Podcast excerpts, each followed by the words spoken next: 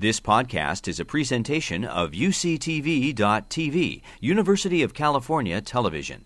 Like what you learn, help others discover UCTV podcasts by leaving a comment or rating in iTunes. Good afternoon. Um, the topic of today is food sharing. Humans are unusual in the degree to which we depend on shared food.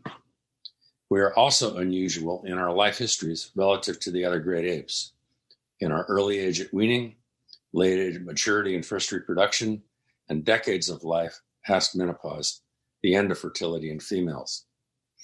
Most paleoanthropologists reckon that, the, that these food sharing and life history patterns develop in tandem early in the evolution of our genus, two to three million years ago. The question is, how and why were they connected? Two explanations are commonly offered. Both identify features of food shared as central to the evolutionary changes. Both have implications for child survivorship and female fertility. Both speak to the emergence of nuclear families as common units of human social organization. One involves the economic productivity of senior, post fertile women acquiring plant foods that provision their grandchildren. That's shown at the upper left in this illustration. The other, on the lower right, focuses on big game hunting and scavenged by men to feed mates and offspring. The more widely favored argument, called the hunting hypothesis, notes that a long term trend toward cooler temperatures, increased aridity, and seasonality, beginning about 10 million years ago, favored the spread of tropical savannas. Among the products of this environmental change were increases in the numbers and diversity of large bodied grazers, bovids, equids, and so forth. Ancestral hominin males are said to have, are thought to have taken advantage of these developments through hunting and aggressive scavenging. They shared the meat and marrow they acquired with mates and offspring. This reduced their mates' workload and supported their immature children longer so that those children could develop bigger brains for learning and practicing critical hunting skills. Nuclear families as units of common economic and reproductive interest were an outcome. The alternative, called the grandmother hypothesis, cites the same long term environmental change, but focuses on its implications for plant resources, particularly on the, on the abundance of roots, tubers, and corms. Collectively called geophytes, these were well adapted to the cooler, drier, more seasonal climates emerging at the time. Ancestral hominins in these habitats began to rely more heavily on these resources, especially in dry seasons when other plant foods were relatively unavailable. Some geophytes defend themselves in ways, especially by living deep, that made it difficult for younger hominins to acquire them, but they were readily accessible to adults. Ancestral females continued to collect them as their fertilities declined. Taken most effectively in batches, they could be appropriated by others as they accumulated, especially by dependent grandchildren. Reliable subsidies for dependent offspring favored mothers weaning early, shortening their birth intervals. Females aging more slowly as their fertilities declined could subsidize more grandchildren. Slower aging and greater longevity would increase in subsequent generations. Theory and data across the mammals show greater longevity predicts later maturity. In non grandmothering taxa, later maturity also brings along later weaning. But in our human radiation, earlier weaning was favored by ancestral grandmother subsidies. These hypotheses can be evaluated in at least two ways. First, by referring to patterns of resource use among modern hunter gatherers living in environments similar to those of the early Pleistocene, facing similar opportunities and constraints on foraging. Do either of these two strategies in the present support reliable food sharing? Second, by referring to hominin fossil and archaeological records of resource use relative to evidence of life history changes. Do they correlate as either hypothesis predicts? A subpopulation of the Tanzanian Hadza, 250 to 300 full time hunter gatherers living in the East African Rift, has been a primary ethnographic referent in pursuit of answers to these questions. Until recently, they represented the best available venue for assessing the real time plausibility of either hypothesis. A University of Utah UCLA team, Kristen Hawkes, Nick Blurton Jones, and myself, spent more than 300 days over six years between 1985 and 1990 gathering quantitative data on time allocation, foraging returns, and food sharing among these people. During our time in the field, Hadza men hunted an average of about four hours each day with bow and poisoned arrows. They often encountered big game gazelle, antelope, zebra, and giraffe, the latter shown serving as a stool for the fellows shown in the slide. But hunters succeeded in taking these animals on less than 4% of hunter days, only about once every hunter month. They also succeeded in aggressively scavenging large hills from lions when the latter were still feeding, an effort that accounted for about 20% of all large prey Hadza men acquired. Meat from these prey was distributed widely in each hunter in each hunter's 25 to 50 person camp, sometimes to people in other camps as well. Most of the meat any hunter took was eaten by non family members. Most of the meat his own family ate was acquired from other hunters' kills.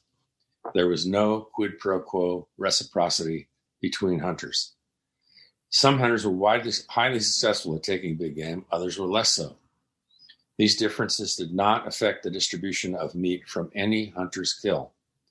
Men, women, and children expected shares of what was often referred to as the people's meat. It was not seen as the property of the successful hunter, it was more like a public good. Even in the dry season, the times when kills were most often made and scavenging most often successful, returns were highly variable. Periods of one to two weeks without meat in any given camp were not uncommon. Moreover, as archaeologist, archaeologist John Speth has observed, dry season meat is often fat depleted and of relatively poor quality. This was almost certainly true in the distant past. These data show that, contrary to common assumptions, the hunting hypothesis is not supported by observations among modern hunter gatherers operating, like ancestral hominids, as bipedal, bipedal tool using pedestrians in a seasonal environment. Ungulate and large predator populations were different, but certain basic constraints were the same. Big game hunting in these situations does not supply a reliable, high quality food resource. This image shows two senior Hadza women quick cooking, quick cooking a pile of tubers collected over the course of a few hours. This image lists some characteristics of Vigna frutescens in Hadzane, ekwa, a resource taken year round by Hadza. Because of the depth and soil characteristics in which it occurs, its acquisition requires substantial upper body strength and endurance. Hence, it is taken only by adults. Senior women acquire it at the same rates as do their adult daughters, but they spend more time on the task, often acquiring more than 5,000 calories per collector day. We found that their efforts determined weaned children's weight changes while their mothers were nursing new babies. Combined with mammalian life history theory, these observations provoked the grandmother hypothesis. Micro are reliably taken year round in batches that invite sharing. Their acquisition depends on, on vigor and endurance. Senior women who have these qualities are more effective at provisioning their grandchildren and enhancing their daughters' fertilities by shortening those daughters' birth intervals. To the degree resources like this were taken in the past, these sharing patterns, increased longevity, and related changes in life history would have been favored. Tracking the use of plant resources in the ancient archaeological record is difficult, but not impossible. Meanwhile, it is possible right now to monitor changes in longevity in the fossil hominin record. Research by Barbara Finlay and colleagues at Cornell University has shown strong correlations among mammals between longevity and brain size. Increases in, longe- in hominin brain size relative in- to ancestral forms, like Ardipithecus, begin well before 2 million years ago. An important threshold may have been crossed between 2.8 and 2.1 million years ago, coincident with the emergence of genus Homo. Marginal consumption of large bodied prey by hominids is apparent by 2.6 million years ago, but not prominent archaeologically until after 1.9 to 2 million years ago. In other words, The life history shift toward the modern human pattern apparently began several hundred thousand years before evidence of substantial human meat eating. Reliance on another novel energy source for the increase in longevity and associated brain size is implied. Geophytes and other plant resources like them are potential candidates for this role. Why then the increase in carnivory?